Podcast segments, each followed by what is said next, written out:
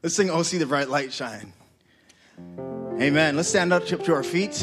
Maybe you can greet the person next to you. Say, God bless you. Welcome to the house of the Lord. Let's bring some life into this place. We're the children of God. Amen. Oh, see the bright light shine. It's just about home time. I can see my Father standing at the door.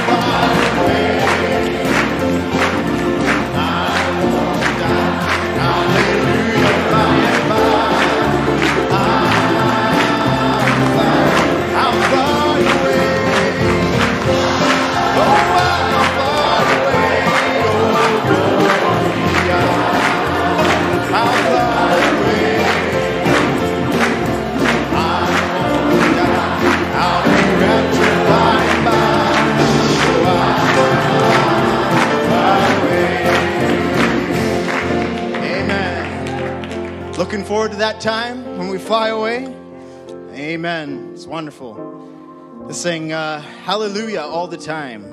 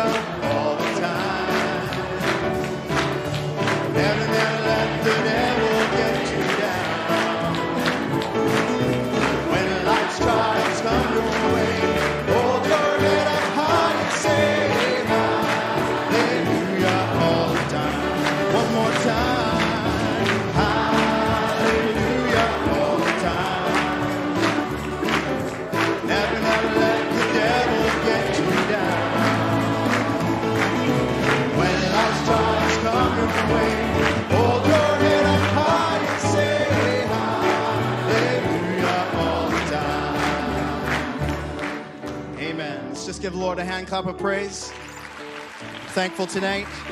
Thankful to be in his house tonight. Amen. Amen. Let's just turn to prayer. Just ask Brother uh, George if you come and open the service in word of prayer.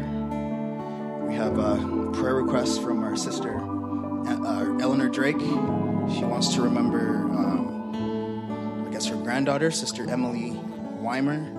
Wyman. She's she was called to request prayer. She's expecting a child next month and just received a life-threatening diagnosis. Uh, and the baby for her and the baby. Um, God has many, done many miracles for our children, Sister Eleanor writes, and I believe that He can turn this situation around. Amen. We also want to remember the Sister Monique passed away, our brother Stan, who was here uh, a few months ago. And so we just want to remember the family. They're obviously tra- traumatized and suffering right now. So we just want to re- remember Brother Stan and his family. Maybe we can just sing as we turn to prayer. Just Spirit of God, move. Write your word in our hearts. Spirit of God, move. Write your word in our hearts.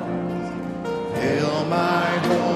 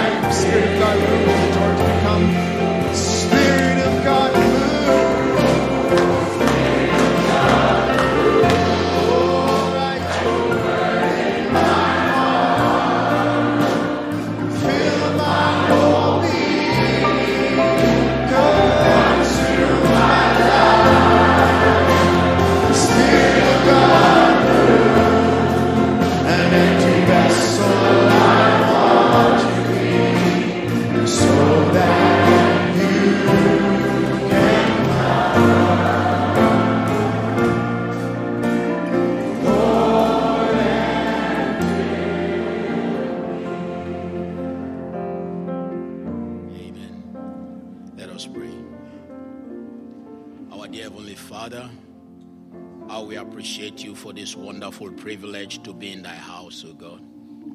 Thank you, Lord, for how you have started with us the week on Sunday. Thank you for your blessings, Lord Jesus. We're glad, oh God, that we can always call you our Father. And a father is responsible. And that's why, Lord, we don't want to worry. We want to learn to just lay everything at your feet, Lord, knowing, Lord, that you are responsible and you are happy to be responsible for us, Lord. Because, Lord, we did not do this, we did not work it out. It was mercy, your love that called us, Lord. So, Lord, we are thanking you tonight that you have taken responsibility to be our Father, Lord. We surrender ourselves, Lord Jesus. We have come. Yes, it's good to see one another, but we have come to meet with you, Lord. We believe, Lord, that you have something for us, Lord. May we not miss it, Lord Jesus. The purpose of coming tonight, oh God, may be established in our individual lives, oh God. That, Lord, when we leave this place, we may say, like those brethren from Emmaus, that it had not born within us while He spake with us along the way, Lord. May that be our testimony, dear Father, Lord. Want to lift up this prayer request, Lord.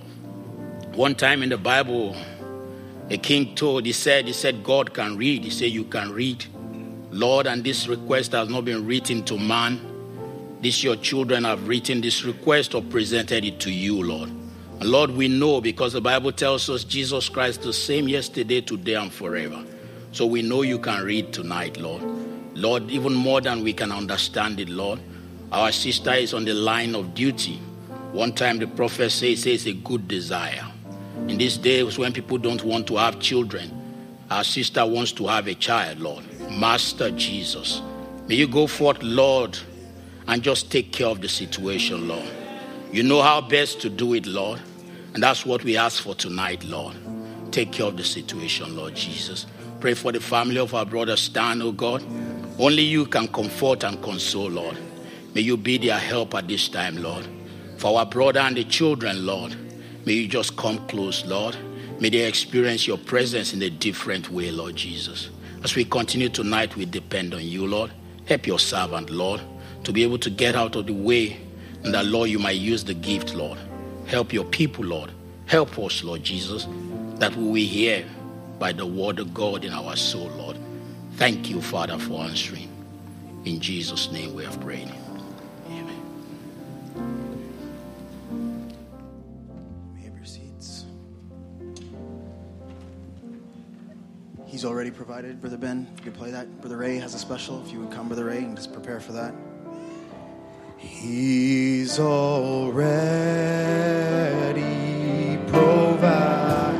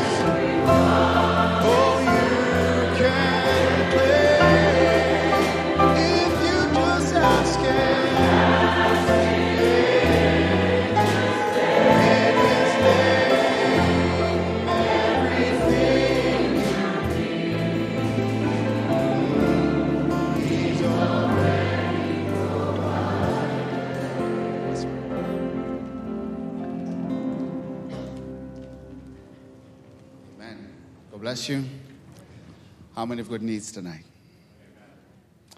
Amen. Um, if we have needs, then He's already provided. I'm here to encourage not only myself, but to encourage each and every one of you that our God is able. If you know this song, sing along with me as a declaration, as a testimony that our God is able. Amen. God bless you.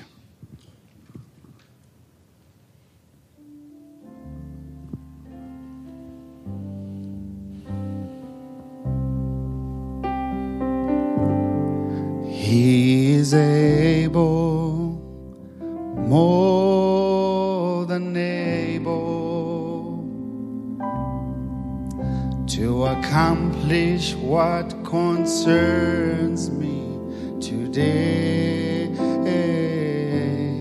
He is able, more than able.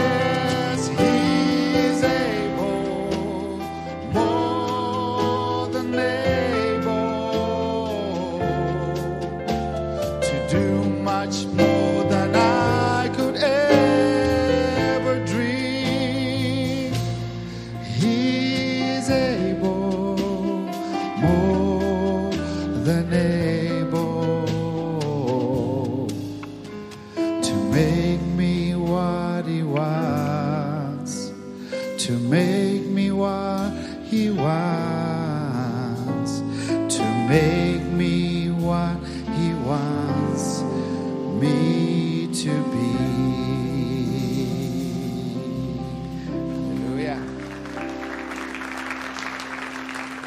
Sing that together. It's a very simple chorus.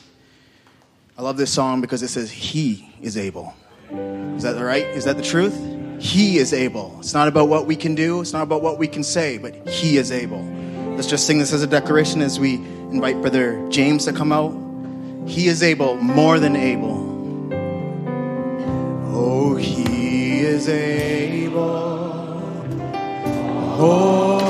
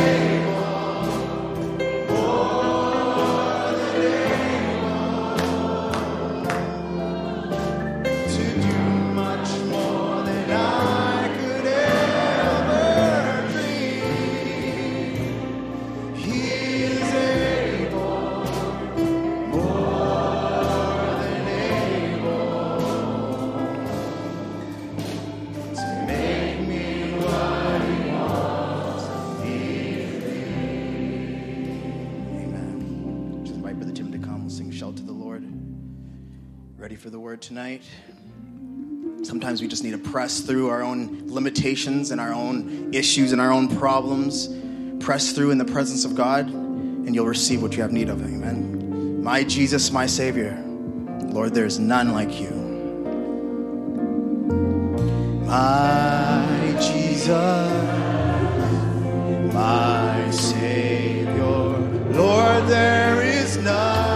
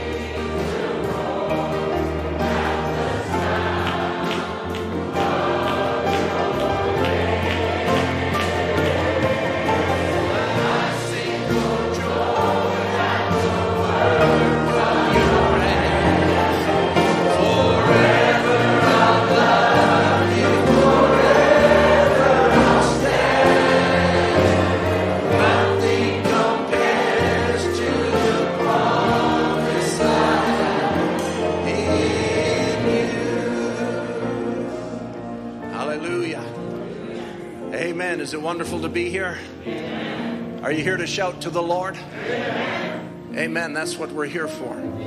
You know, what I was thinking is, where it's good to have Brother James Nvunabandi with us here from Africa. I was thinking, you know, Wednesday night, it takes a little bit extra effort to get to church. You know, many of you have labored today and been on the job and rushed home and got ready for church and put in the effort and you showed up and you didn't come here just to be here, you come here to meet with God. But it reminded me of, of ministering for Brother James because when we fly into Uganda, we're right there in Entebbe, which is Kampala area, and that's where many of the churches are. That's where Brother Fred is. Just an hour or two down the road is Brother Stephen and Bally, who we just had here. And uh, getting to those meetings are not a lot of effort. But getting to Brother James's place is a lot of effort. And that takes about eight to 10 hours by road and he's in the western part of the country, almost to the border of Congo. But every time I've been there and every time I've ministered there, and the young people went there in 2013, we've had nothing but wonderful services. We've just had a glorious time of rejoicing. And I'll say it was worth the effort. It was worth the effort. So I trust you feel tonight it's worth the effort. Amen. Brother, we had Brother Stephen Abali just with us, and Brother James happened to be coming into the country at the same time. And so I said, You got to be sure and come by here. And he made arrangements. He was in Edmonton. He's come here for Wednesday night. He's going back to Edmonton. And uh, so we appreciate him coming by our way. We're expecting tonight. I am really expecting tonight. And we're looking forward to a great time in the Lord. He's the pastor of Kakuga Fellowship there in the western part of Uganda, which is near the town of Kasese, which there is also a fellowship there. And I know those names mean nothing to you. You know, they, that doesn't really say much to you. But I want you to know where this brother ministers, there are thousands of believers of this message. And you ask him, Well, we've heard of what's happening with Brother Stephen and Brother Fred. How's it going in your part of the country? And he'll tell you it's just the same. God is moving. I don't know what he has on his heart to share with us tonight. I know he's going to preach the word, but I said, whatever's on your heart, how many want to hear what God's doing? How many are thrilled about what God's doing? I'll ask you one more question. How many are thrilled you are a part of what God's doing in Uganda? Amen. We are thrilled. And so as he comes, I want to sing a different song. There is none like you. No one else can touch my heart like you do. Are you here to be touched by the Lord? Let's just close our eyes. Let's just enter into fellowship with the Lord Jesus Christ as our brother James comes. Let's just let the Lord know, Lord, there's none like you. You know my needs. You are able, as we've already sang. Lord, you are the one that I've come to meet with. Use Brother James Nvunabandi tonight. Is that your desire? Use Brother James Nvunabandi, Lord, and minister to my soul tonight. There is none like you. Oh, no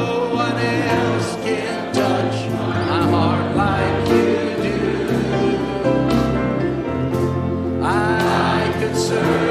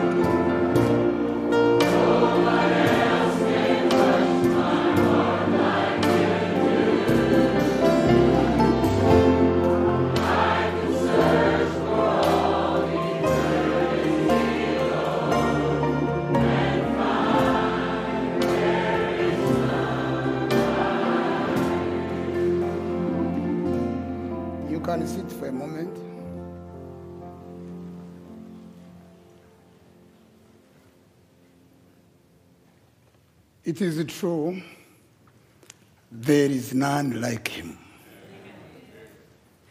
He is God. And we are human beings. He is everything. We are nothing.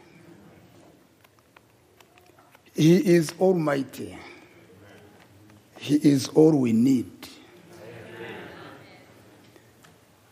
We cannot do without him, but he can do without us.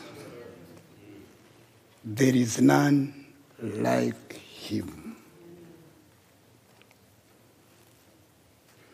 I bring greetings from Uganda, especially from my church. I was talking to my wife some few hours ago, and she said that I greet you. They love you, they cherish you, and what I'm saying is true. You see, when you solve a problem, you create a bond.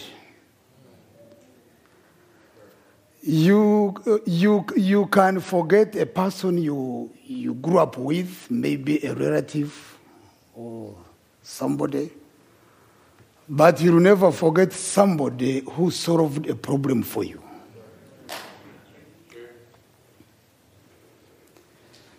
So you, you are backing the revival in Uganda. It is true, we are on the front line. But what you are doing really is worth it. It is solving many problems.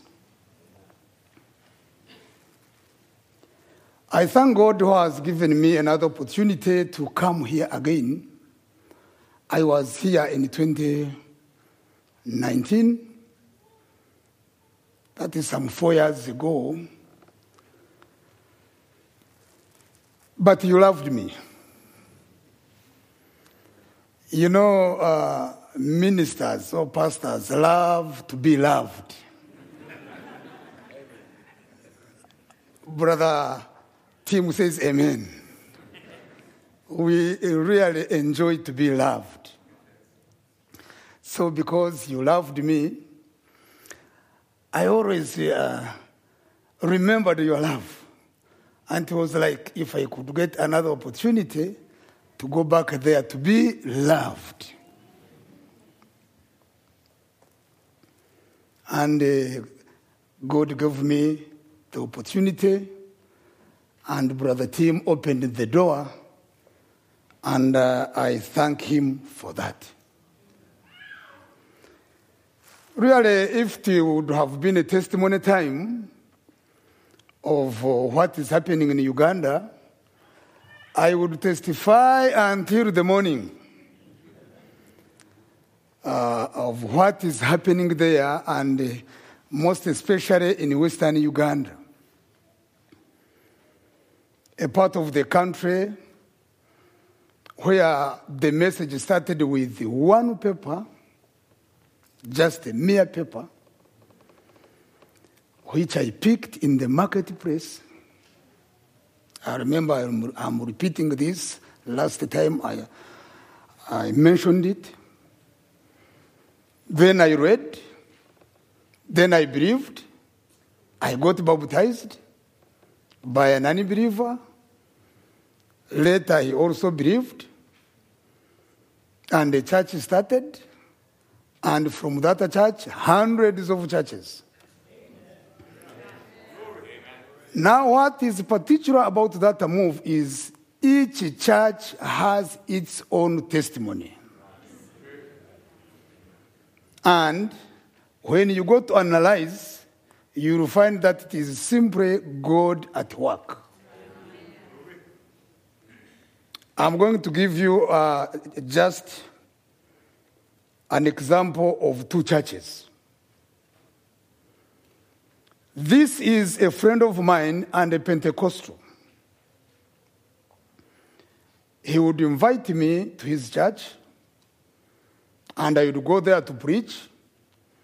And I never knew that though he would invite me, after I had gone, he made sure he watered down everything I said.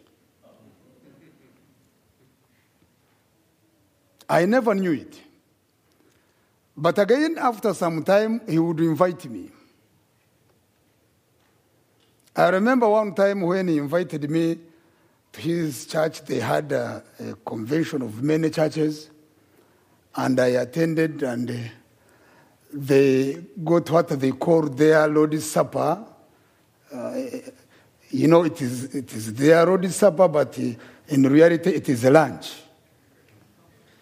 And they would serve sodas and, uh, and biscuits. So I preached. When time came for their supper lunch, I moved out. Some people from his congregation recognized it. They followed me out and said, Come on, why are you not taking our Lord's Supper? I said, It is not scriptural. They noted that. Time went on. Now, this man, I would give him message materials. Do you know what he would do with those message materials? He would pack them to the toilet. Here you call them washrooms. Now, it happened that some of his believers would go to the same toilet. You know what you do there. Uh, and uh, you relax there and you do different things. Now his people would go into the toilet, start reading those materials. So now it happened that they would go there to pick more materials.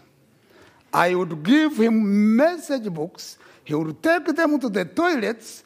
His congregation would go and pick the message books from the toilets.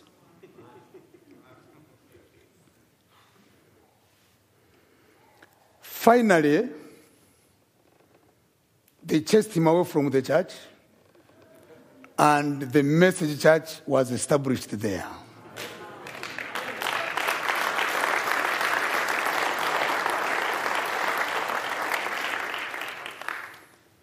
His wonders to perform. That is one particular church. Then another church. One day we were on the funeral, and I picked a topic, and it was the original sin.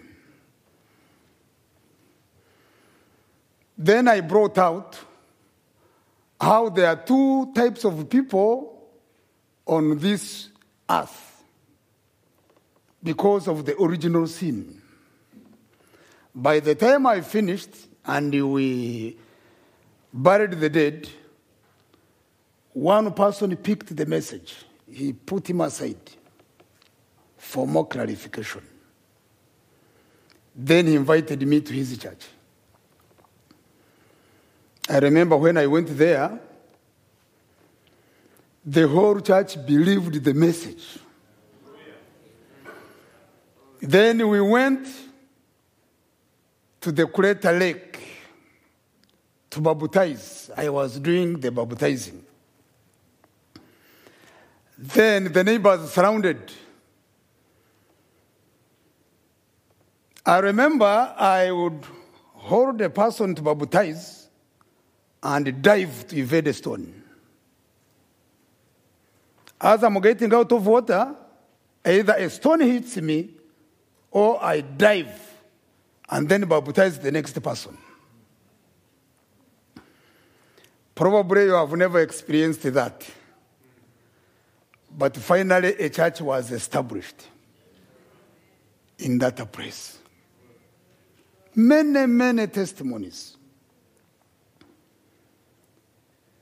So thank you for backing us, being behind us. This is not a testimony time, but uh, I'm telling you that the revival there is real and it is going on. Don't get tired. Your reward is in heaven. Today, I want to share with you from the book of First Kings.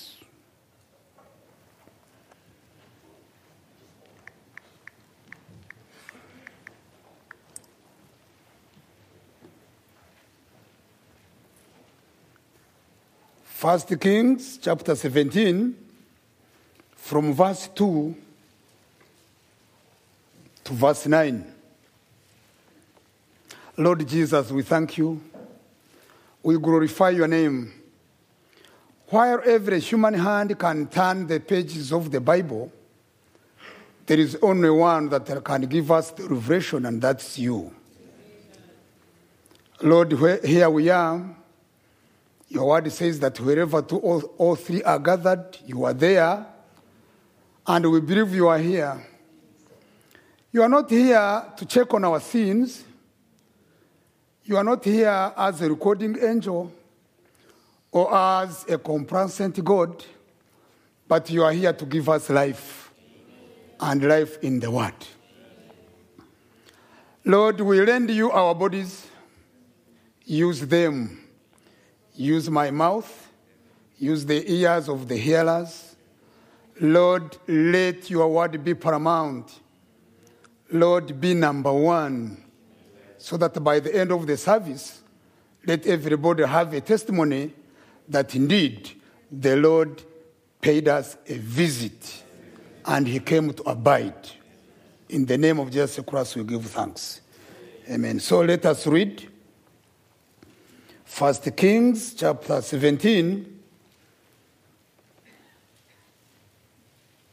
from verse 2. Then the word of the Lord came to Elijah Live here, turn eastward, and hide in Kerith Ravine, east of Jordan. You will drink from the brook, and I have directed the, the ravens to supply you with the food there. So he did what the Lord had told him. He went to the Kerith ravine east of Jordan- Jordan and stayed there. The ravens brought him bread and meat in the morning, and bread and meat in the evening, and he drank from the brook. Sometime later, the brook dried up. He was responsible for the drying, the drying up of the brook. He had commanded the, the drought because there had been no rain in the land. Then the word of the Lord came to him Go at once to Zarephath in the region of Sidon and stay there. I want you to see that uh, the emphasis of the word there. It is mentioned five times. I have directed the widow there to supply you with food. So he went to Zarephath. When he came to the town gate, a widow was there gathering sticks. And he called to her and asked, Would you bring me a little water in a jar so I may have a drink? May God add blessings to the reading of his word as you sit down. We are familiar with this scripture reading, but we are depending on the Lord for the revelation and the inspiration of today. And with your prayer, I will say the right things to be said at the right time according to how you prayed today. I titled the sharing that a place called there. If you watch, this widow woman that represents the church was moving to her assignment. Because as we continue to share, you will find that your assignment is in that place called there. Your success is in that place called there. Your victory is in that place called there. Everything you need in your walk of faith is not everywhere, is in that place called there.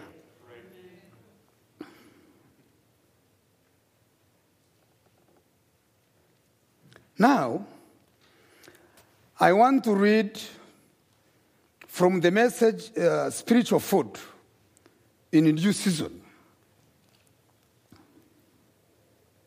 Paragraph 33. Now, that I type there, that I'm going to, uh, I'm going to type Elijah, which is the church today, the church of today, just before judgment. He received this message. A Elijah, he represented, be declared for in the natural, his natural food because it wasn't going to rain now according to the word. To the word.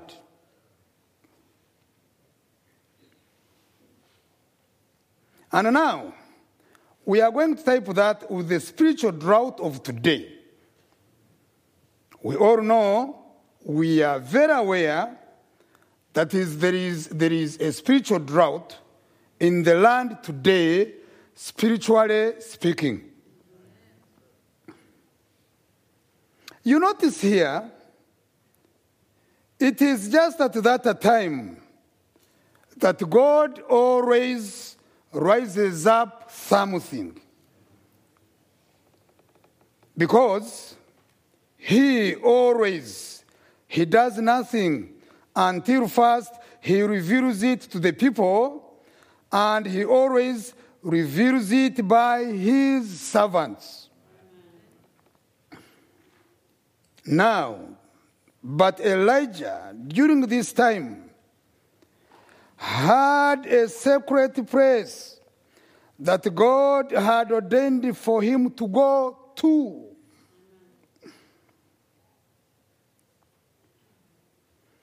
That is the thing we want to see now, just before we have a prayer line. They were going to have a prayer line then.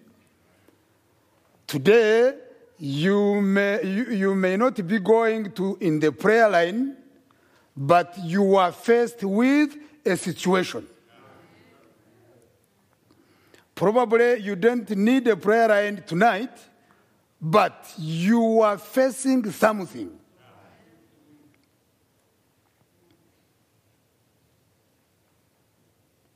Elijah had a secret place provided by God Himself. Now, the church never provided it for him. The king never provided it for him. He didn't provide his self. But God provided a secret place for Elijah to be fed all the time during the drought. Look at that. Jehovah, Elohim, so caring about a human being, the one who created the universe, or the starry heavens, but he cares about a human being. You see, I always tell my church that let it never ever be a burden to worship God. Instead, let it be an opportunity. Because you are not communing with a fellow human being, you are communing with Elohim. He's giving you an opportunity. You see, that a God is an object of worship, He is not that a cheap or that a common to be worshipped by everybody.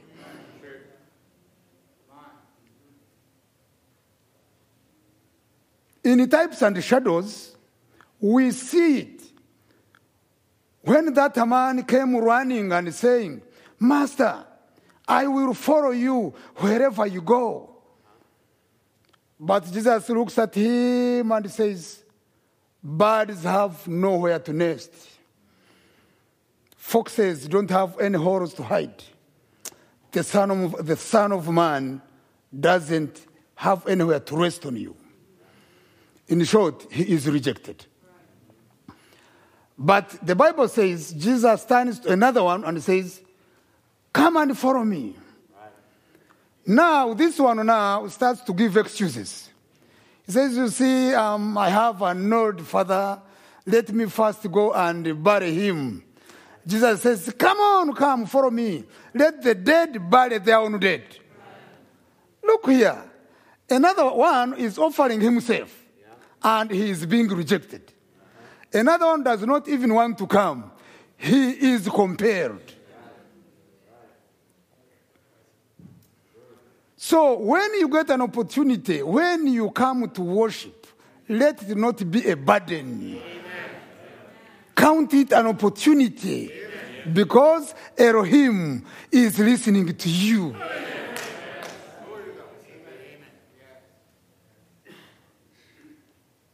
God provided a place for Elijah to be fed all the time during the drought, where his food was provided day by day. He didn't need to wonder what is going to happen tomorrow or wonder if the supply would run out. God said, I have commanded the ravens, and they will feed you there.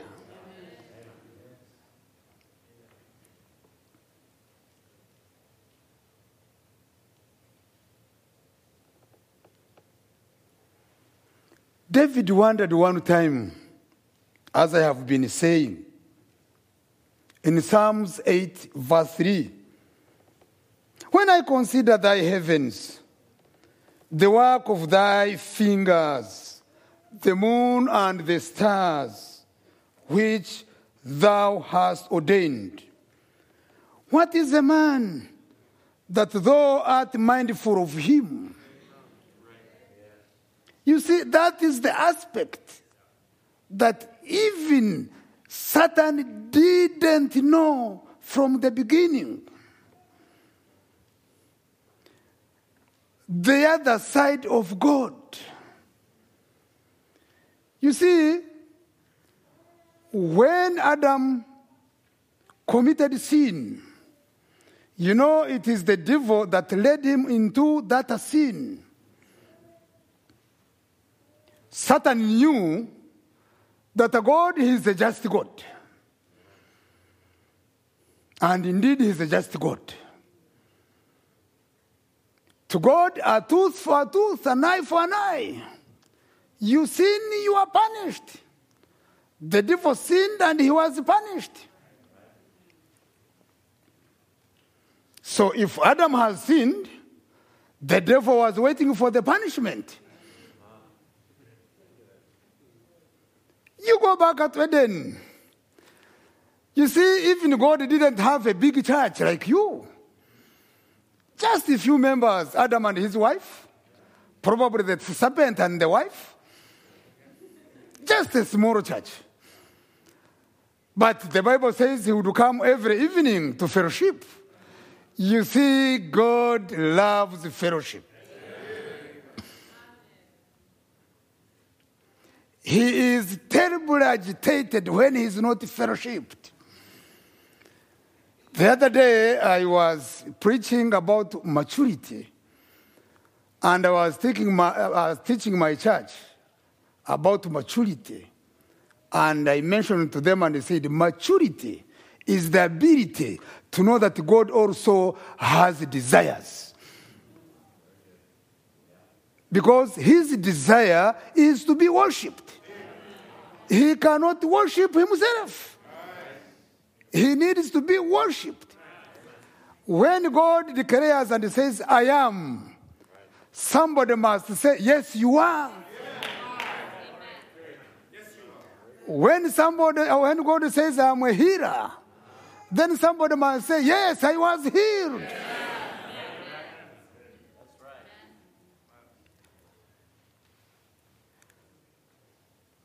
So he desires to be worshipped. So now, back at Eden, God comes to be worshipped. He finds the church empty. Adam, Adam, where are you? Adam, Adam, where are you? You and me know that he knew where they were. But you see, God works on his laws. One of the principles is by the word of your mouth, you will be either justified or condemned. So Adam must speak something why he is not attending fellowship. You and me knows the story. But the devil was there. It was like, you know where he is. You know what he has done. Okay, let him speak out. When Adam spoke, the devil was waiting for something else. Instead, God pronounced the redemptive story. That side of God. So even today, as I'm reading, the spirit in David is saying, Why do you, why do you care for man? He is always stubborn. He is always waking up, going to hell by his actions, by his deeds, by his thoughts. But you are busy pulling him back.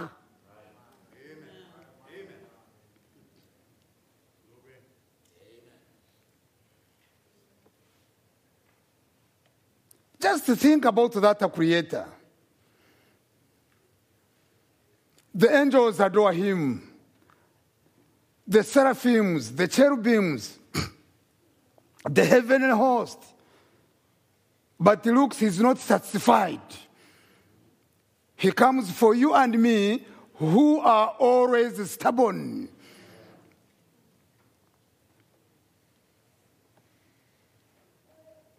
Yes, there is an eternal being, and it is interested in you. And is interested to feed you food in its season. And he will not feed you everywhere. He's going to feed you in that place called there.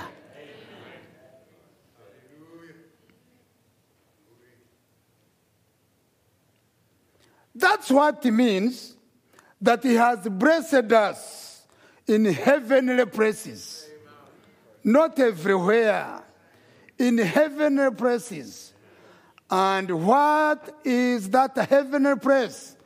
The position of the believer. Your position in the church. When you were saved, you were saved as God's plan A. You will never be God's plan B. You will never be God's plan C. You were God's plan A. You are now God's plan A, and you'll ever be God's plan A. Because you were created to solve a specific problem.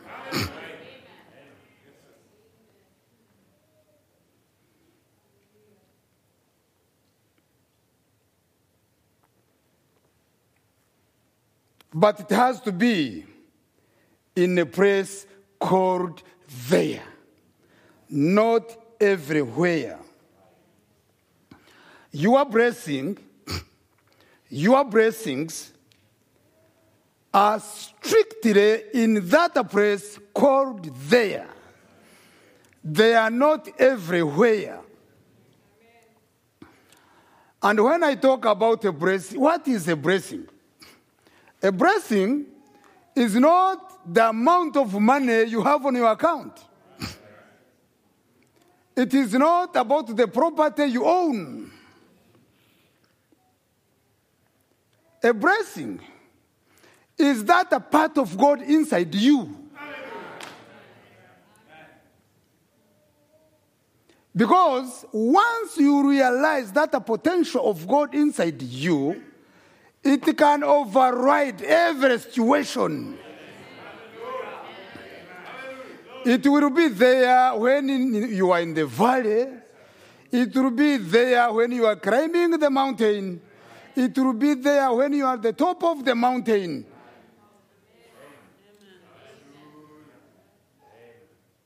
Because it will reveal to you that your God is bigger than any situation that is before you. your God is bigger than any Red Sea that comes in your way. Your God is bigger than any Goliath that comes before you. Your God is bigger than any situation.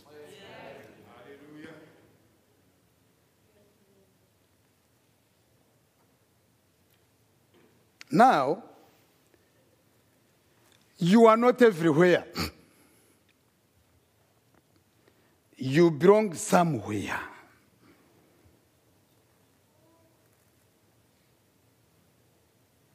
And in that place called there,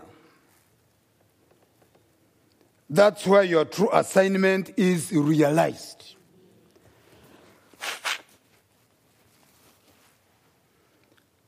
As we, we have read in the Bible, this widow that represents the church, if you go to read between the lines, God was moving her to her real assignment. You see, you may be here, spend years and years. Remember, you'll never be blessed until you strike your assignment.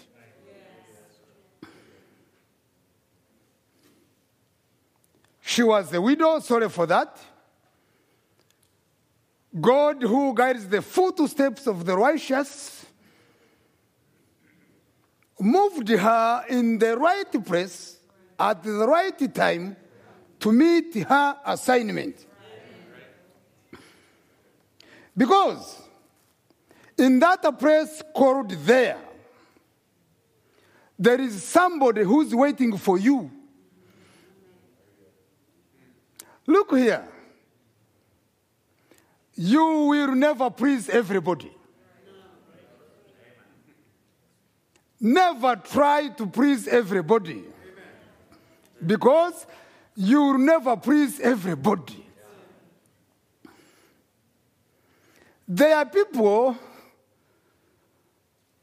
who are not assigned to you. They are simply not in your life chain. So you eventually discover that you are wasting time on them, trying to please them, and you will never succeed. And while you waste time on them, somebody along the corner is waiting for you because when you are alive in his or her life, his or her blessings are activated.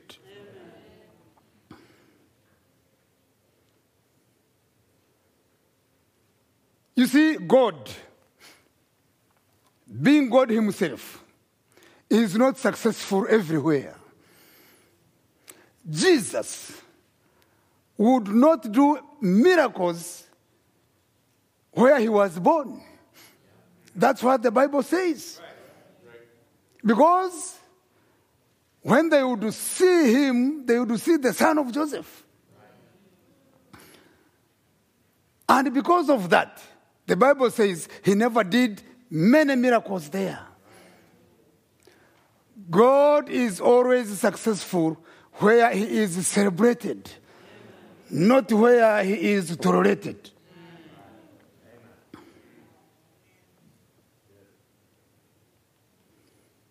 Not everybody that is listening to you is your student. It is only those who heed you that are your student.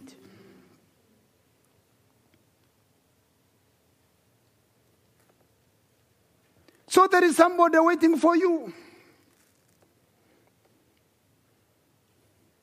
The widow there was collecting wood, but God had ordained it that Elijah is coming. And when you arrive into the life of that somebody, his life changes.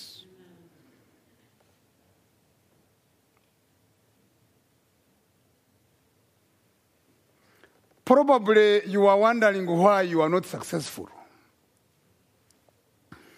It is like you are hitting a wall.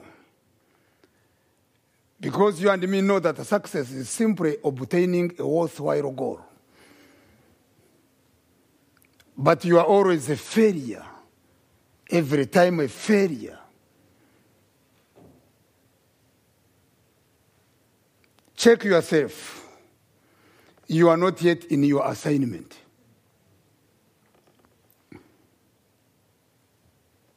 As I said earlier, your assignment is in that place called there. Your healing is in that place called there. Your deliverance is in that place called there. The Bible says they brought the sick to Jesus because the anointing of healing was there.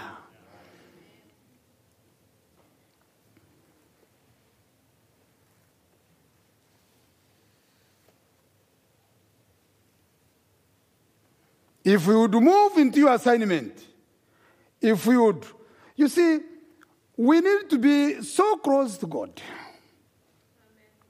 until we know a difference between other voices and the voice of God. Because once you pick the signal of the voice of God, it will lead you to that place called there. Because our God doesn't want you to always be stupid. Our God doesn't want you to always make mistakes. Our God is not interested in you to always make long decisions. Because remember, there are two types of decisions.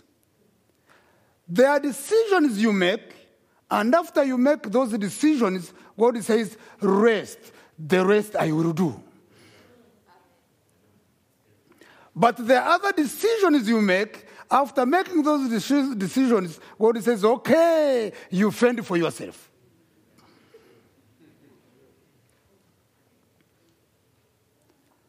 So, as a child of God, you don't walk haphazardly. God wants you to be wise. And He directs you. Elijah, there is a drought. Now you go to that brook. And I have commanded ravens to feed you there. Not the whole stretch, probably 10 miles. There is a spot. So Elijah had to be sensitive to know that this is the spot. And the ravens will come and feed me here. Okay, now Elijah go to that town. Not the whole town, please. Not every widow qualified. No, there is a specific widow that qualifies. And the Spirit of God. Once you get that connection, whereby you put aside your thoughts, you put aside other thoughts, and you click to the voice of God.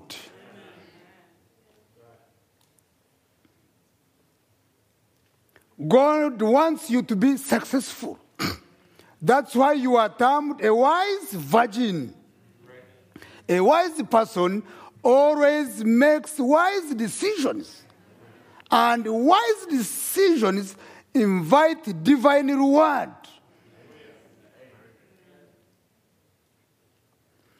Probably you are not rewarded because you are not yet in that place called there.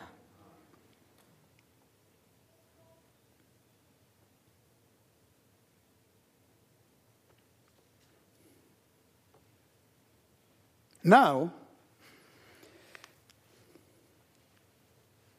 it is your duty to find your assignment because you don't make it, you discover it.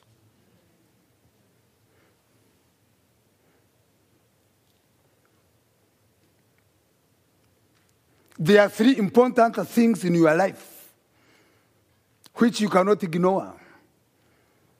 One is God. You cannot do without God. The second one is what a seed are you?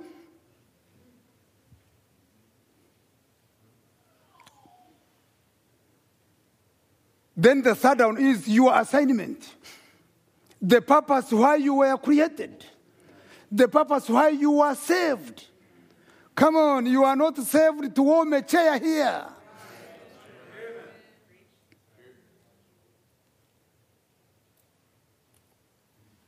And once you discover your, your assignment, you see, uh, I, I, always, I, I always teach uh, young ministers. No, I'm no longer young. Though a big part of my life has been in the message.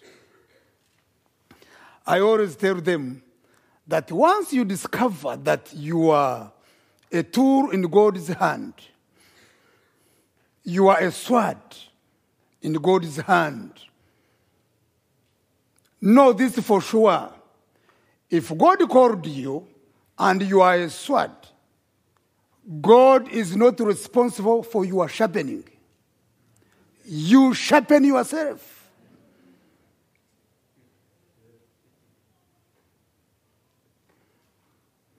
Because when Apostle Paul knew his calling, then he ran to the Arabian desert.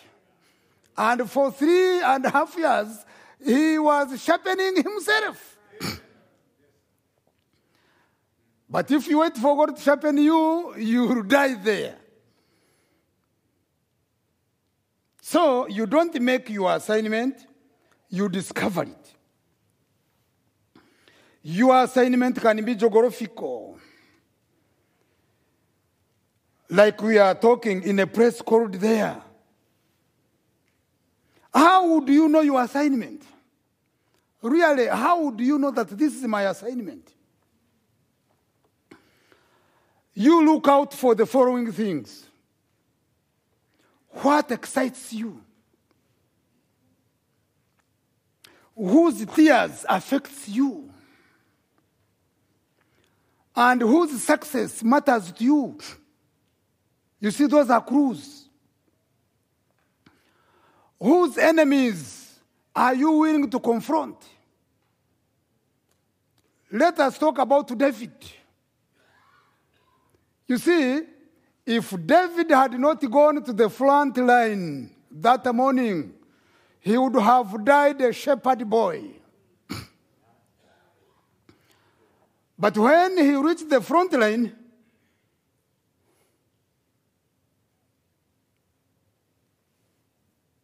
he found that he's going to defend his God. No, Goliath cannot continue to do like that. I'm going to stand in the gap.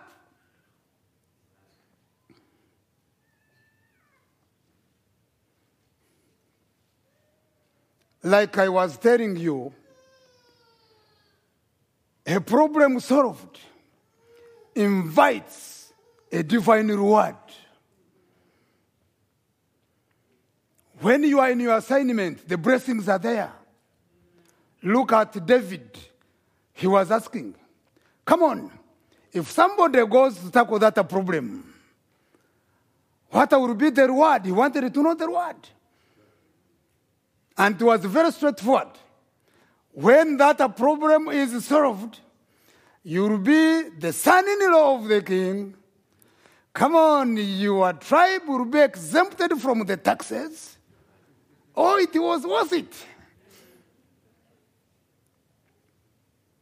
He made the right decisions. Whose enemies are you willing to confront? Whose interests are you willing to protect? Your assignment is what you never get tired of doing.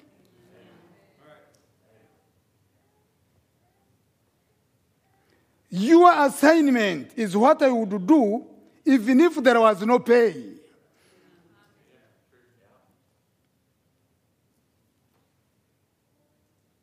And what you hate is the crude your assignment. If you hate injustice, probably you're going to be a lawyer.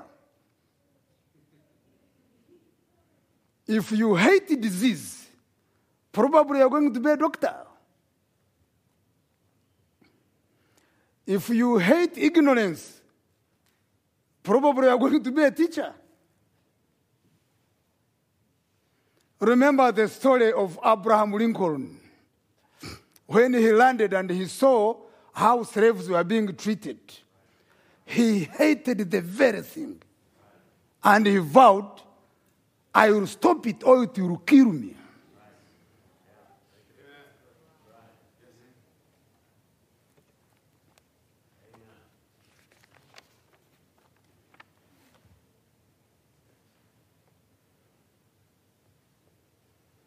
You cannot be there and hate nothing.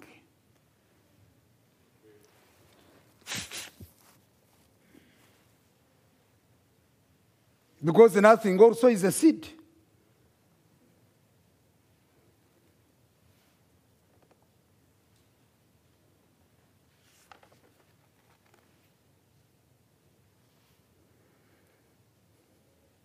Look here.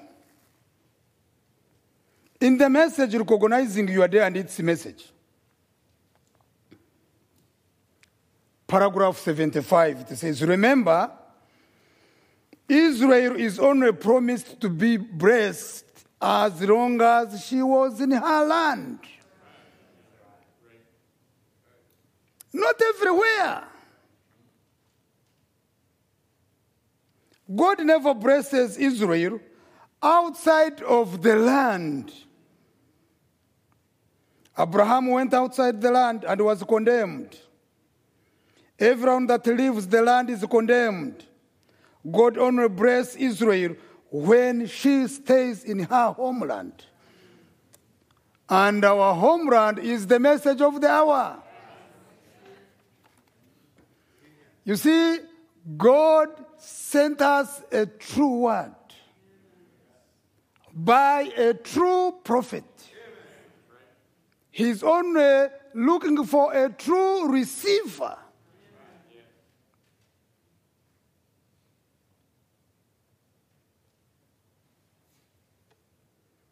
Yes, I again say, your true salvation is in that place called there. No matter how you reach there, but when you reach there, your deliverance is assured. You know, Jesus loved harlots. Remember, Lahab the harlot represents the bride. But I'm going to speak about the three harlots in the Bible and how each of those harlots reached that place called there.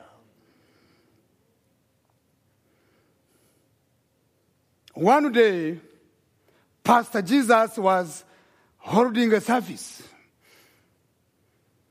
You know, we are taught to keep church order. These are message believers. While the service was in progress,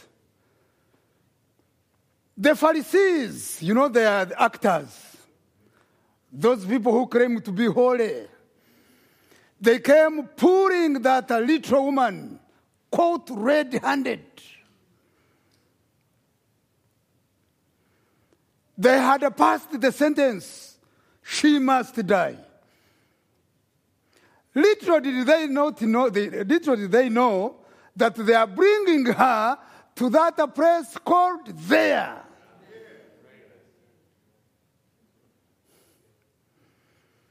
Master, what do you say? She's called, uh, she's caught red-handed, and according to the law, we stone her. You know the story. Jesus looks down, whatever he does, everybody is condemned. Then finally, woman, nobody has stoned you. Yes, master. Probably she was waiting for the stone from him. But listen, neither do I condemn you. Go and sin no more.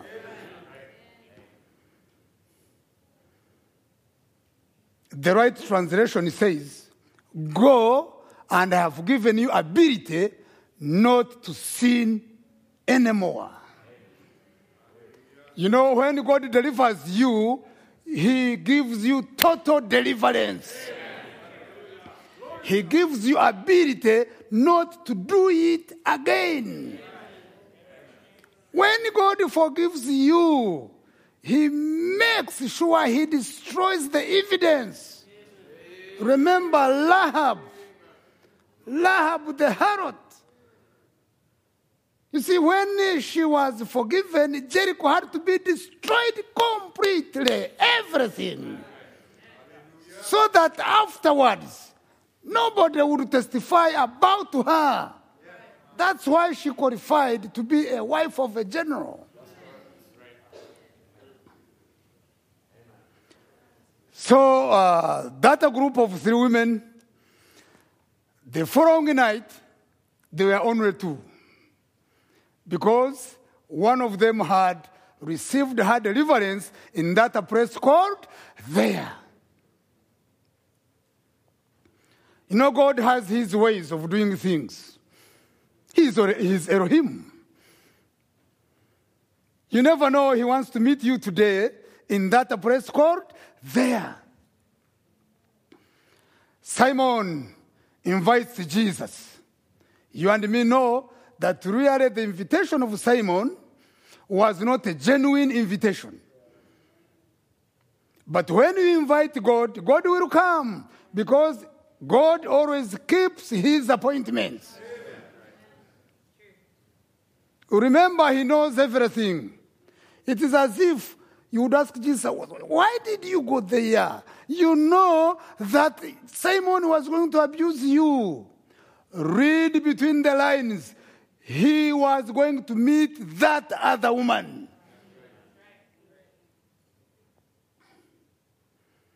So once there, as Simon was busy misusing Jesus, abusing him, the woman comes. You know the story. By the end of the day, the woman was on the feet of Jesus, worshiping him, the desire of God. If you worship God, you have done what makes the devil angry. I was telling people the other time that have you ever known why the devil is your enemy? What wrong did you do to him? But you eventually discovered that he is a determined enemy. But why? It is simple. God works on his principles. God has ministries. He, God has the ministry of defense. But he does not fight himself. When there is a war to be fought, he sends angel Michael. He heads the ministry of defense. God has the ministry of welfare. And do you know who heads that ministry? Angel Gabriel. If there is a prophecy over you, a prophecy of a blessing, a prophecy of a breakthrough, a prophecy of success, come on, he sends an Angel Gabriel and he speaks over you. But God has another ministry, a ministry of worship. Singing and everything. And do you know who headed it? Lucifer. Lucifer was the chief singer. You will never out to sing him. But he failed. Now, when he failed, since then, somebody must fill that position. Now, after the revelation of the seven seals, God is looking for perfect worshippers that will worship God in His provided way. And that is you and me. And because of that, Satan is a determined enemy. He will distract you. He will confuse you. He will do everything.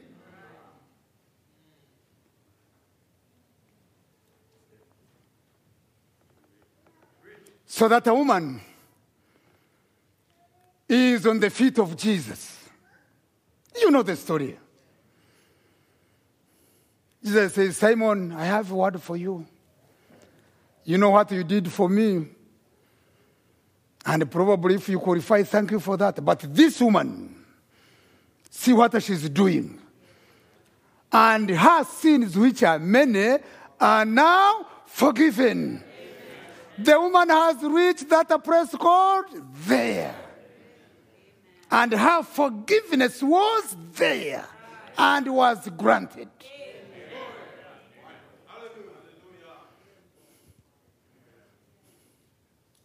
Now there was one woman now remaining. She also has to be delivered. Then one day, Jesus felt that he must pass through the city called Sychar. The son never did anything until it was revealed to him by the father. Is that right? And that relationship must exist between the bridegroom and the bride. Because he shows you the word of life. And she knows what is supposed to be done by that word.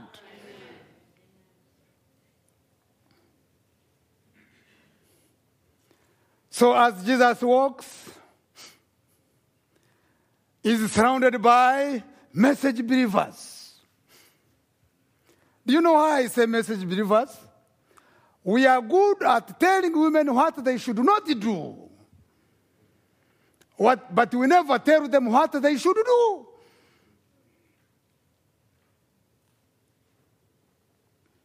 We know ourselves. I have been in the message for the past four decades. And Jesus knows. He reached a certain stage and he told those message believers, go into the city. Go and buy food.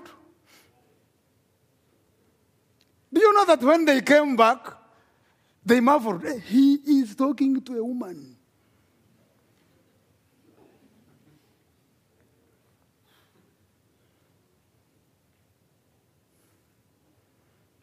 A woman, don't do this, don't do this, don't do this, don't do that. The line is very long. Until if you are not careful, you become a Muslim.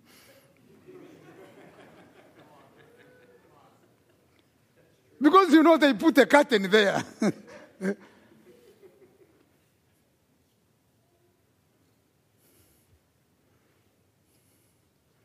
Woman, give me a drink. You know the conversation. But where did the conversation, the, the conversation end? The woman was delivered. Come and see. I have met a person. Yes, he met that person in that place called there.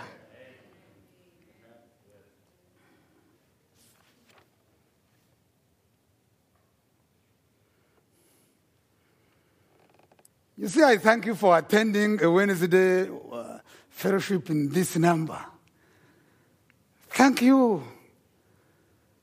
Even back in Uganda, we don't get such a number on Wednesday.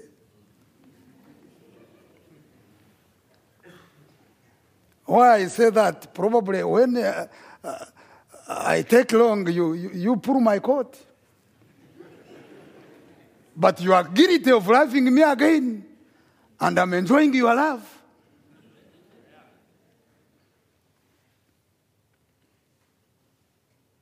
As I said, our God is a true God. He sent us a true prophet with a true word. He's only looking for a true receiver. But before you receive, terms and conditions apply.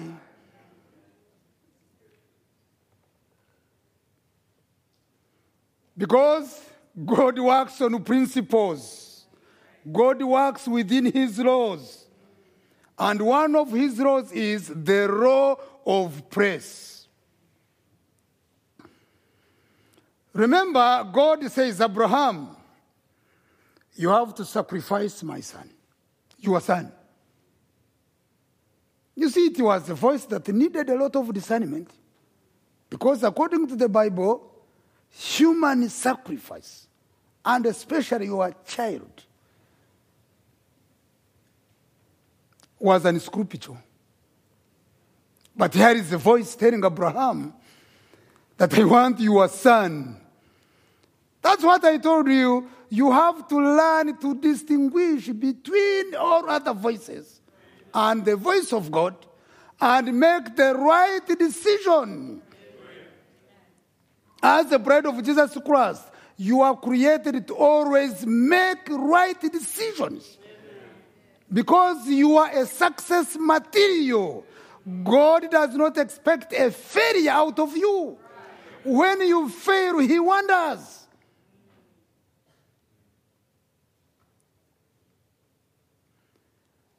What did He say to Abraham? You are going to sacrifice your son not on every mountain, but on a mountain I will show you. So it was a specific mountain. Like you can say, a mountain in a place called there. You don't sacrifice everywhere.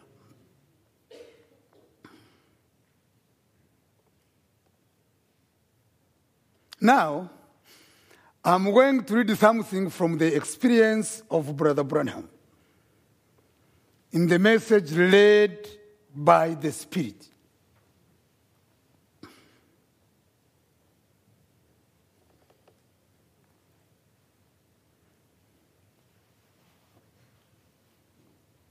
We were walking down the street. Down to the left, I stopped in front of a place called Miller's Cafeteria. And I wondered why. Something said, Go in. He goes into the cafeteria, gets some little breakfast, and he sits down. Then my wife says, You are sure in a big place like this to get trapped? Because people had gathered around. And as I asked my blessing, I heard somebody say, Praise the Lord. I looked over, and a poor old mother was raising up, wiping her eyes. Then Maggie says, You better go.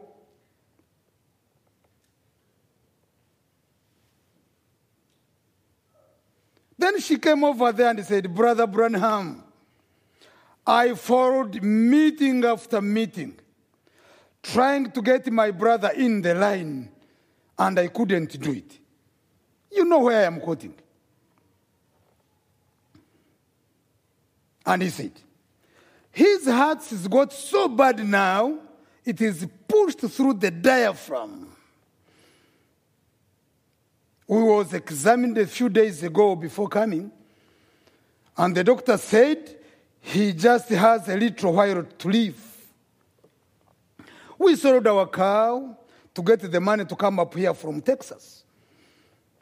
I have been to several meetings. We sold all we got. I seen I could get I, I couldn't get it. There are too many there. I have had a card several times, but the number has never been called. She said, But as I was praying last night and fasting, you know, many message believers don't fast. Probably you don't fast. You better start. You may find it is the reason you are not yet in that place called there. You see, I'm not trying to condemn you.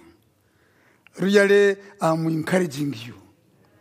Because your success is our pride. Eh? Your success is our pride. Don't you know that you are supporting us down there? Come on, every success you have, we enjoy it.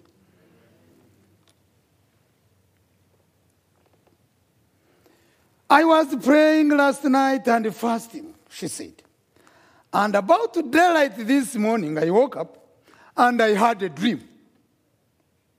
And I dreamed that I should come down here to the cafeteria and wait at nine o'clock. And I looked at my watch. It was just exactly nine. That is powerful. See, listen to the voice of the Spirit. Because it will lead you to that place called there. If you manage to be at that cafeteria at that time, you will receive your healing. Men and women, God promises. But when God promises you, He does not carry your promise. You are the one to carry it.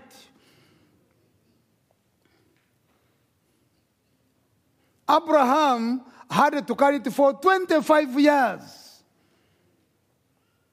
Probably, if it is a promise to carry for 10 years, and after one year you surrender, it is not God who has failed. You have failed.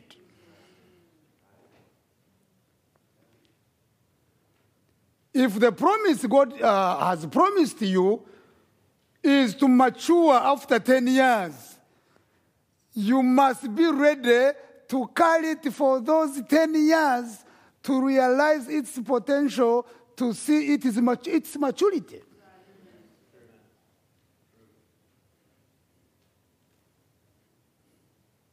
I looked at my watch and it is just exactly nine. I said, Bring him here.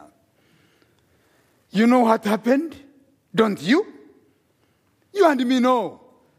He was healed because terms and conditions applied. And they only apply in that place called there.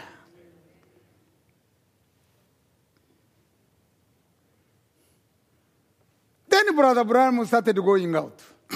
you see, those are testimonies. Then going out of the door was just leaving.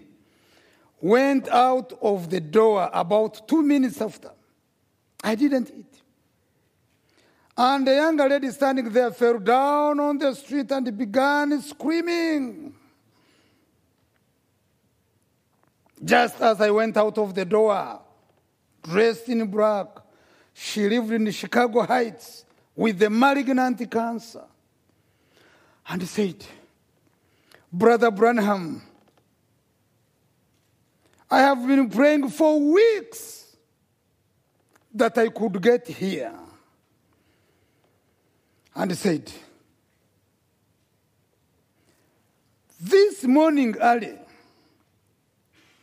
something told me to come to Miller's cafeteria and stand there at 10 minutes after 9. There it was.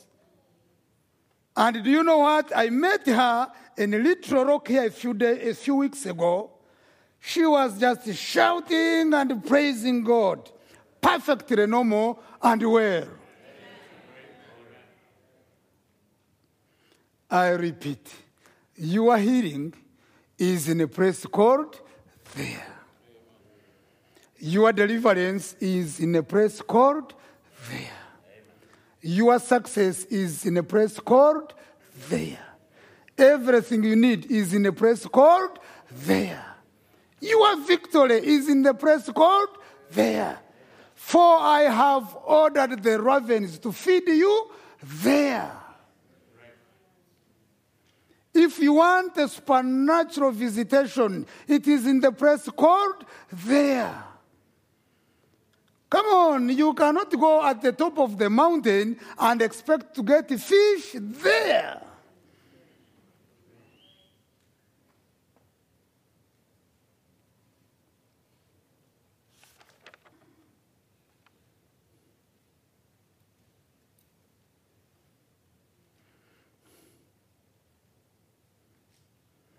The law of recognition.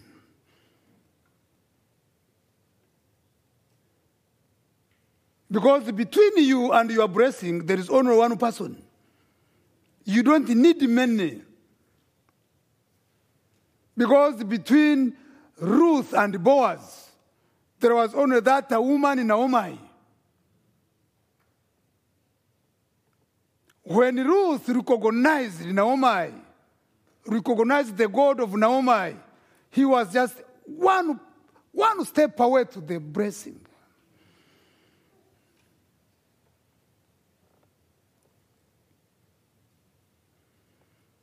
Show me a person who is a failure in life. I will trace his or her history back to a voice he or she refused to honor.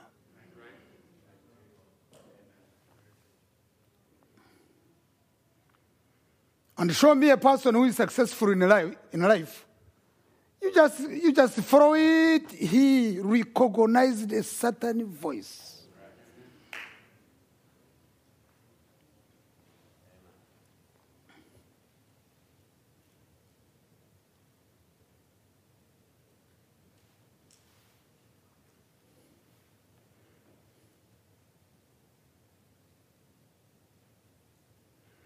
Probably you are not successful because you are not recognizing the right person.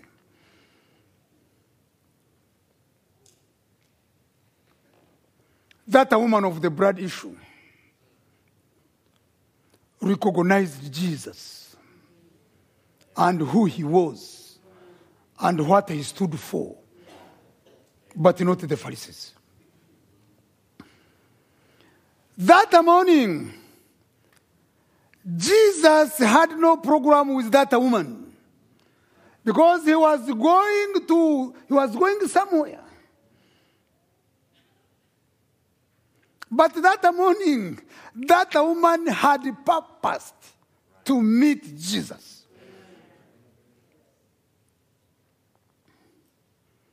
That is the difference. What is your desire tonight? Are you coming here because of peer pressure? Because probably when you don't come, the deacons will be on your neck. Oh, you are here to please the pastor. Remember, the God we serve knows the intents of the heart. And by the way, this God does not need a lot of things from you. That's why he says, if you only have faith like a mustard seed, just a small faith is enough. Look at the woman we were talking about. Her thought was, you know, a blessing can come like a thought. Your blessing is, is either coming your way or it is leaving you. But it can come like a thought. It was like if I would only touch the hem of the, his garment. She purposed in her heart. If I could only touch the hem of her garment, I don't need much. I don't need to shake his hands. I don't qualify. But just a touch.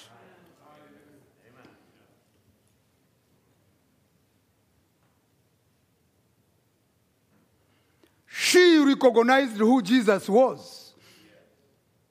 And it worked for her. The Pharisees never recognized, and Jesus never benefited them.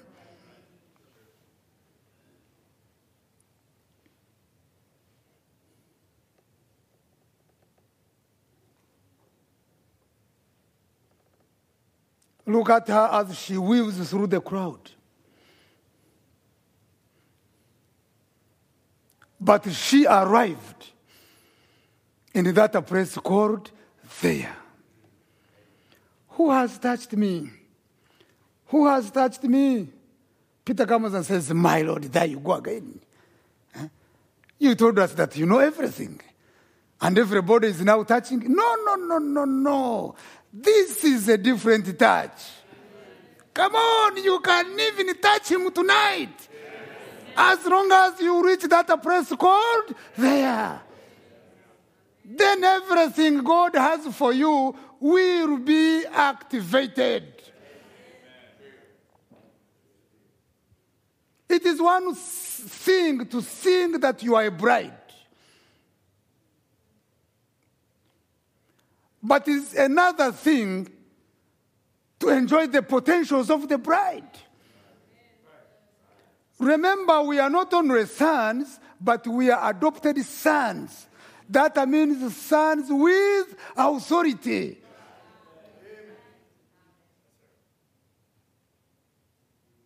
It simply means, hear ye him. Remember, that was not only for Jesus. It is for Mr. Jesus and Miss Jesus. Hear ye him because he's going to speak. God is not training babies. He's not training whimpering babies. He's training soldiers. That's why he has to cry over you and say, Why cry? Speak.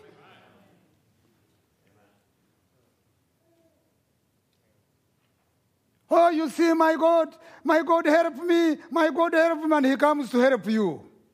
Jump on my back and I carry you. Then you say, Oh, my God is good. You see, my God is good. Remember, you have failed.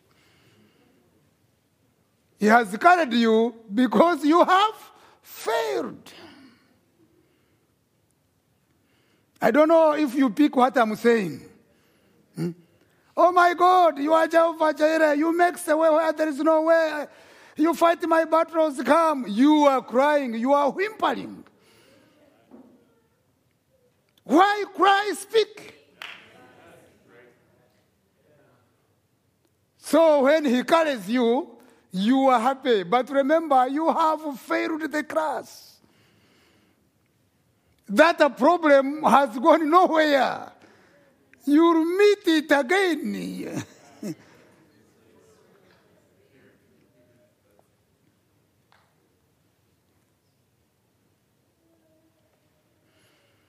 oh, our God is good.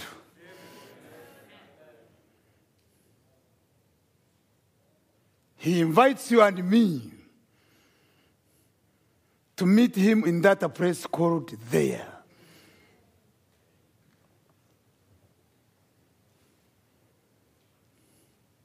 In the third pool, inside the tent, there. What is inside there? You go there by yourself.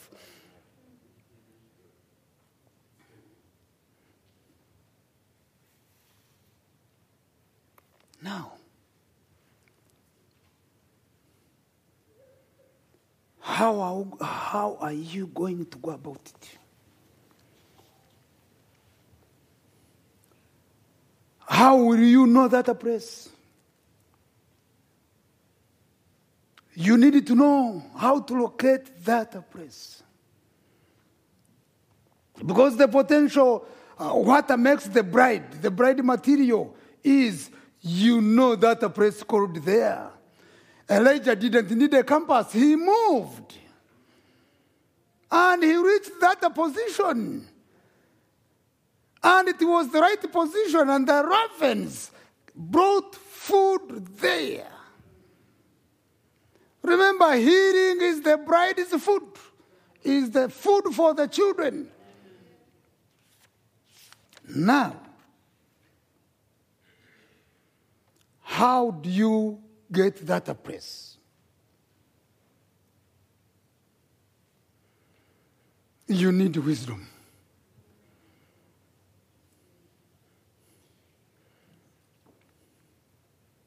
Do you love God?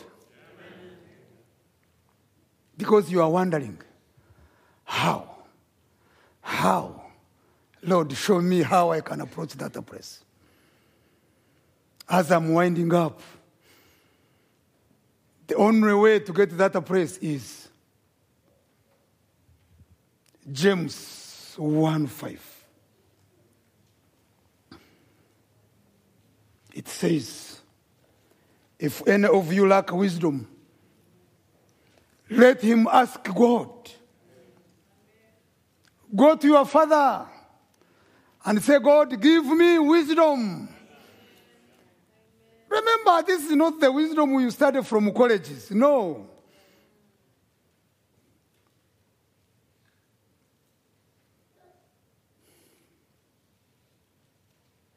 Ask God. You know, He's the same God who says, Ask me and I give you the Holy Ghost. If you lack wisdom, ask God that gives to all men liberally, and it shall be given to you.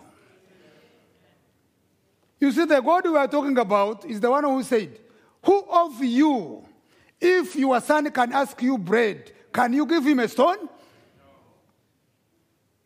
He's the same God who says, If your son asks you for a fish, can you give him a snake? Come on, learn the art of activating God. He loves to be activated. Even now. Because He is present, He loves to be activated. You see, the promises of God does not benefit God. The, pro- the promises of God benefits children, offsprings of Abraham.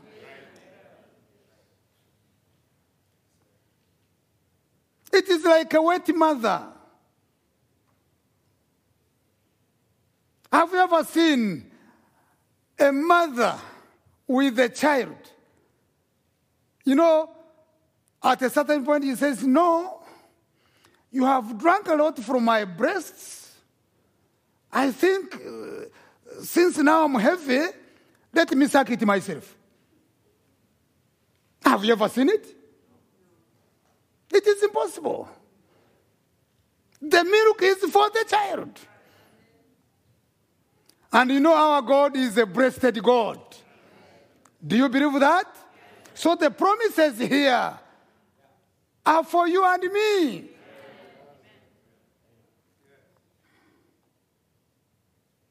So if you lack wisdom, go to God. You see, God gives you faith.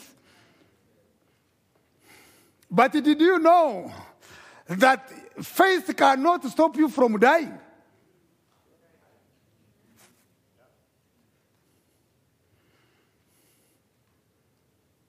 Did you know that faith cannot stop you from having troubles?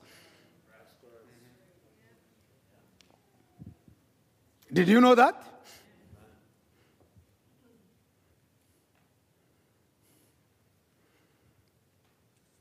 You see, it is an iron of some sorts. The more you have faith, the more troubles you have.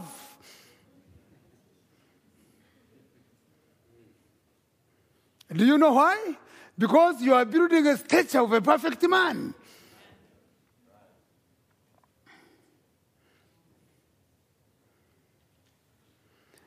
Come on, faithful Abel. Faith did not stop Abel from being killed. It was simple come on home. But if Abel had used wisdom, no, he wouldn't have died. It is that simple. Have wisdom. Because Abel was in the church. When Cain had a disagreement with the pastor, and the issue was over Abel. You know the story. The service ended when Cain was terribly in disagreement with the pastor over Abel. Once outside, Abel says, No, Cain says, Brother Abel, let us have a walk.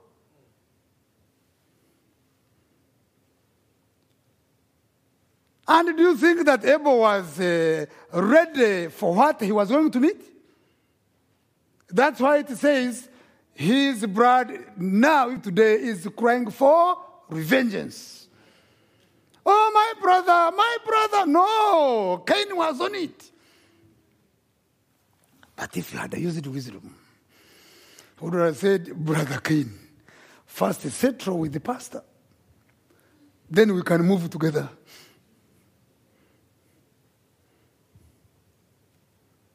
Up to today, most of God's children are stupid. That's why it says, My people are dying because of lack of knowledge.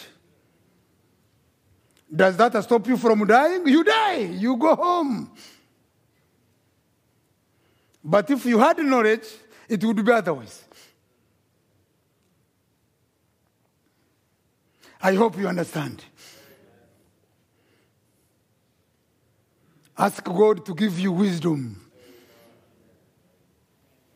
As I told you, God does not want you to be stupid. God does not want you to always make mistakes. God does not want you to always hit dead ends.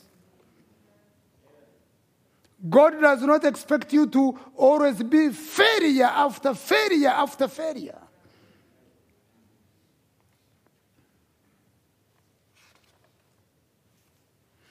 God wants you to succeed in life like a fish enjoys the water, like a bird enjoys the air.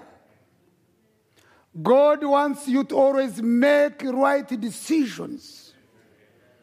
Like Abraham made the right decision, and even today, we are the beneficiaries of the decision of Abraham.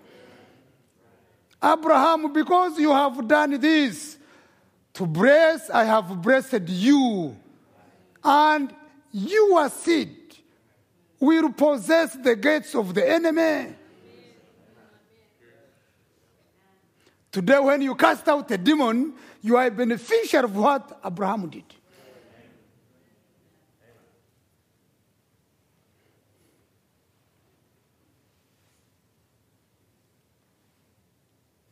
Wisdom is power. Ask God to give you wisdom. What is wisdom? Wisdom is the ability to tap a blessing and the ability to solve a problem.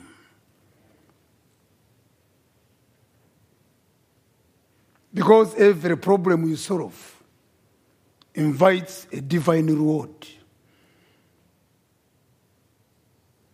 Why do you want God to reward you when you have done nothing?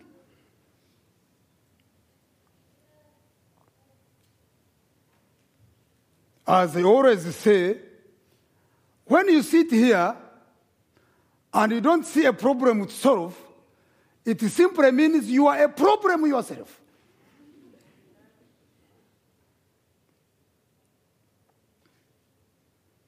Because your assignment is in the problem you are able to solve.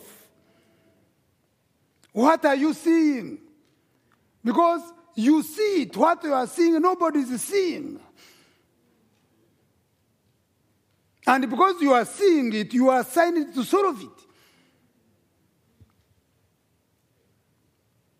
And when you see it and it is your assignment, you don't care about what others say, as long as you know that God is in it. Wisdom is the ability to anticipate a consequence.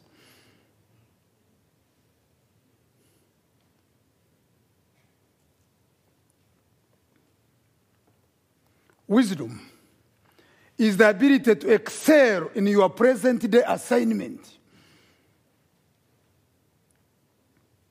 Your assignment is the problem God created you to solve.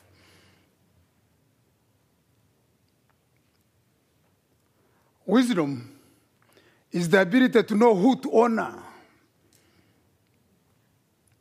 Because between you and your blessing, there is only one person.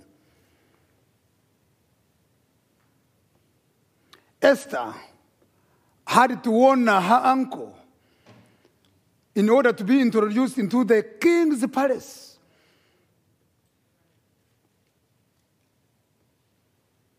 Wisdom is the ability to maintain the focus.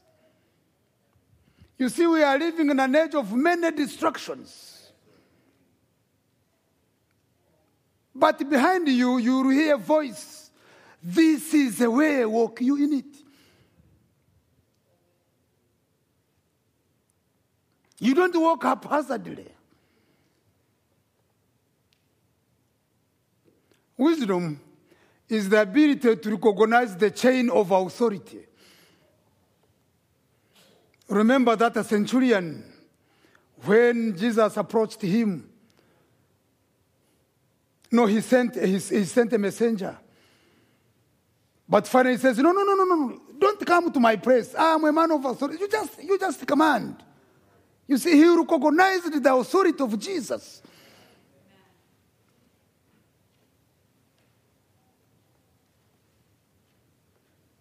Do you love God?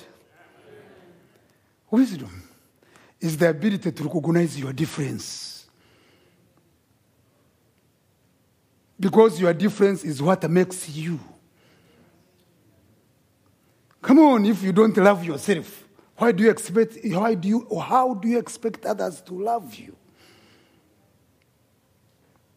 When you don't respect yourself, why do you expect others to respect you? when you don't defend your values. Huh? You see, as Christians, you have values to defend. If you don't know how to defend your values, who do you expect to defend it for you? Oh, seek wisdom. And God enjoys to give wisdom to his people. And eh, Wisdom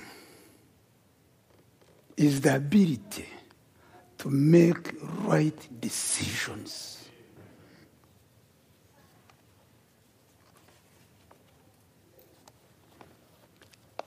Brothers and sisters, God is interested to meet you in that place called there. In that place called there everything you need is waiting for you. Every question you have in your mind will be solved there. Everything you have been longing for is waiting for your arrival there. The Holy Ghost you have been waiting for is waiting for you there. The problem we have failed to solve will be solved in that place called there. And when you reach there, you and me will thank God that He made that place called there. May God bless you.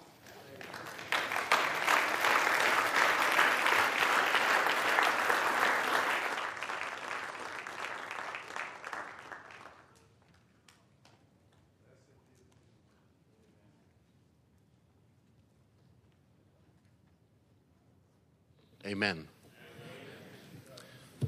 That's what I say about that message tonight. Amen. That's not a, a, message that is going to maybe make you shout. It's maybe not going to make you dance. Maybe not going to excite you in some places, but it's going to make you think. And it's going to make you think deeply. And I think sometimes as believers, we need those kinds of messages. And I think it's good for us. Amen. Shall we stand to our feet? You know, it was a simple title when Brother James announced it in the office. The sound people always, uh, the recording, pe- the crew always phones for the titles so they can put it on the on the file. And he called it the place called there, and that's a simple title. But I guarantee you one thing tonight you will not forget this service. You will not forget it. There's, there was something in there for everybody, something deep, something that grips your heart, something that makes you examine yourself. And I'll say something that will take you to the place called there, if you will let it. And I think the Word of God tonight, you know, I, I, uh, I just appreciated so many things that were said. But you know, one thing that really struck me of what Brother James was bringing us to is that when you get to the place called there, God takes care of you there. How many want to be there? I think we all want to be there. Without a doubt, we whatever it takes, Lord, take us there. Oh, so, so many good things. I, I could recite some of the things that were said. Uh, you could play for me, Brother Ben, Let Me Walk With You, Jesus. I think that's a good song we could sing. But you know, when, when he was reading where Brother Branham was in the cafeteria, and God had spoken to the one woman and said, Be in that cafeteria at nine o'clock. And she made sure she was there. And God met her there. God took his prophet there. And then he spoke to the other woman and said, Be outside the cafeteria at 10 minutes after 9. God knows what he's doing. Amen. Does God know what he's doing? He knows what he's doing in your life.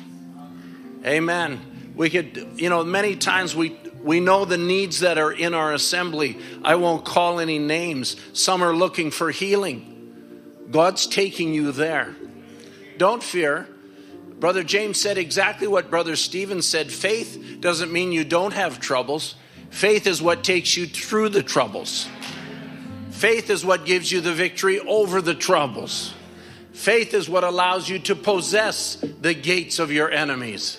Amen. God is taking us there. And one last thing I'll remind you he loves to be activated. There's a different terminology than we're used to. God loves to be activated. Brother Branham said it God loves to be reminded of his promises. That's why whenever I pray, whenever I seek God, I always go to the promises. Lord, you said.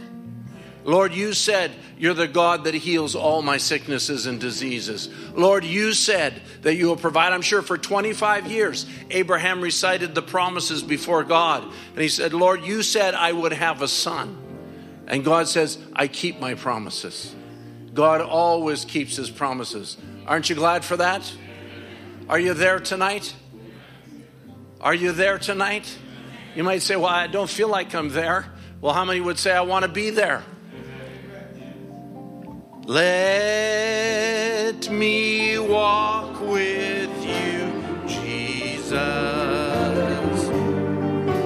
Don't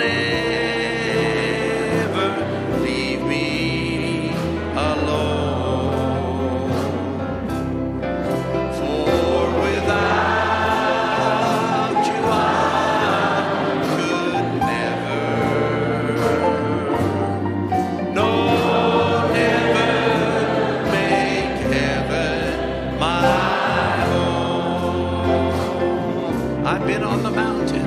I've been on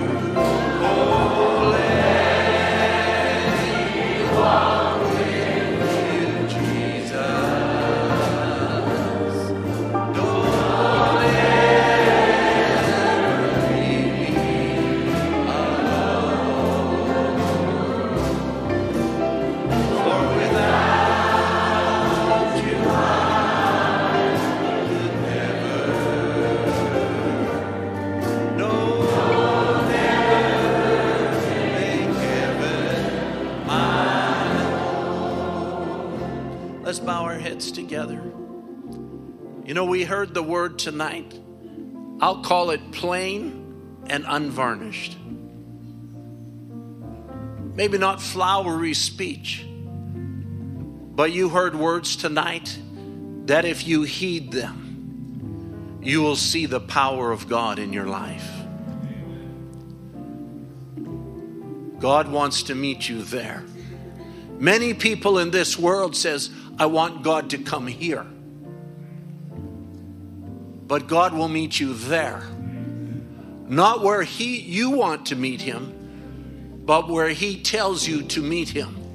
He will meet you there. If there's one person tonight that might say, Well, God didn't meet me, I'll just say you didn't get there. You might have looked for him here, you might have looked for him somewhere that you wanted to meet him. But I'll tell you unreservedly this evening if you go to where God tells you to go, He will meet you there. He will empower you there. He will heal you there. He will deliver you there. He will give you everything that you have need of there. He will be your peace. He will be your joy. He will be your portion. He will be your provider. He will be your protection. He will be your banner.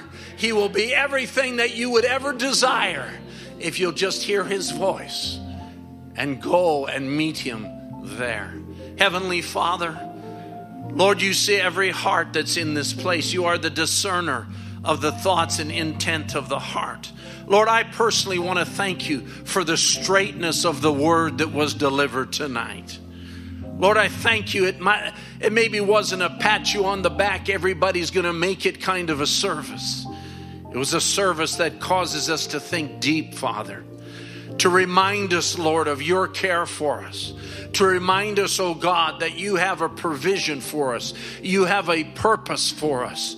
You have a design for our lives. I pray, Lord, if there be somebody here, maybe sitting on the fence in their life, oh God, May they lay down their heart to you and say, Lord, take me there. May they touch the hem of your garment, Lord. May they receive virtue from you. May they wash your feet, whatever it might take. Maybe meet you by the well, wherever it is that you're going to meet them. Lord, I pray that you'll just take them into the strength of that position and bring them, oh God, in line with your word for their lives. Lord, I thank you for Brother James. I thank you, Lord, that you brought him by our way. I don't believe, Father, it was by accident. You laid these things on his heart tonight for a purpose. Lord, that we might that we might receive these things, that we might ponder these things, that they might find a good soil in our hearts and bring forth an abundant crop within our lives. Take the wonderful nuggets of the word that we heard tonight, and Lord, may they go with us as we go on our way. Lord, we ask your blessing upon them. Bless each one that's come in. Watch over each one on the roads home. And may you, Lord, grant, as we sang that song, that we may walk with you every moment of every day, to be where you are, to be in your presence, and to be partakers of your goodness to us. Thank you, Lord. Bless Brother James as he continues on in his journey. I pray, Lord, that you'll just increase him. And I pray, Lord, that you'll anoint him, give him good rest while he's in Canada, Lord. I know he's busy at home, very, very busy, and very consumed in the work that's going on over there. Lord, may you grant that he would just have some relaxation here in Canada. And Lord, strengthen his mortal body. As Lord, even I read today, Brother Branham said every believer needs a juniper tree in times of stress. May you grant that to our brother. Lord, give him rest, we pray. Let the ravens feed him, as it were. Nourish him from the waters of the brook, O God. Feed him with the food of the widow, O Lord. And Lord, bless him, we pray, as we commit it all into your hands. In Jesus Christ's name. Amen. Amen. Let me walk with you, Jesus. Don't